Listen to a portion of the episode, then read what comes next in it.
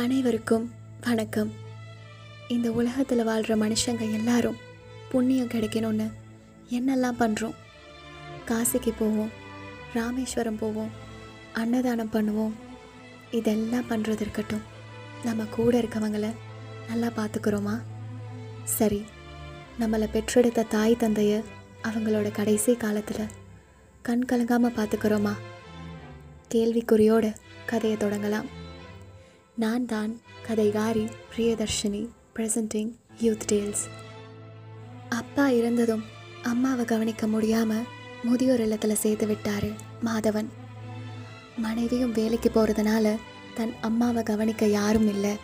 அப்படிங்கிற காரணத்தினால முதியோர் இல்லத்தில் சேர்த்து விட்டேன் அப்படின்னு சொல்கிறாரு மாதம் ஒரு முறை தன் தாயை முதியோர் இல்லத்துக்கு சென்று சந்தித்து வந்தார். வருடங்கள் கடந்தன.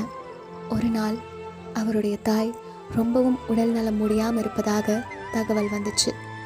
மாதவன் உடனடியாக தாயை சந்திக்க போனார். தன் தாய் மரணத்தின் விளிம்பில் இருக்கிறத பார்த்துட்டு முதலும் கடைசி முறையாக உங்களுக்கு ஏதாவது வேண்டுமா அம்மா? அப்படின்னு மகன் கேட்டார். அதுக்கு அந்த அம்மா சொல்கிறாங்க இந்த முதியோர் இல்லத்தில் மின்விசிறி எதுவும் இல்லை. காற்று இல்லாமலும் கொசுக்கடியிலும் நிறைய நாள் தூங்காமல் இருந்திருக்கேன். இங்கு தர கெட்டு போன சாப்பாட்டை சாப்பிட முடியாமல் பல நாள் சாப்பிடாம தூங்கியிருக்கேன். அதனால் இந்த இல்லத்திற்கு சில மின்விசிறிகளும் சாப்பாடு கெடாமல் பாதுகாத்து வைத்திருக்க ஒரு குளிர் சாதன பெட்டியும் வாங்கி கொடுப்பாயா? அப்படின்னு மெல்லிய குரலில் தாய் கேட்டாங்க. மகனுக்கு ஒரே ஆச்சரியம். பல வருடங்களாக நான் உங்களை பார்க்க வந்திருக்கேன். ஒரு நாள் கூட இப்படி ஒரு குறை இருக்குன்னு சொன்னதே இல்லையே. இப்போ மட்டும் ஏன் கேட்குறீங்க அப்படின்னு கேட்ட தன் மகனின் முகத்தை மெல்ல ஏறெடுத்து பார்த்தாங்க. மகனே இங்கே மின்விசிறி இல்லாமல் கொசுக்கடியை தாங்கிட்டு தூங்க. நான் பழகிக்கிட்டேன். இங்குள்ள பசியையும் துன்பங்களையும் என்னால் பொறுத்து கொள்ள முடியும். ஆனால் நீ ரொம்ப சொகுசாக வாழ்ந்தவன்.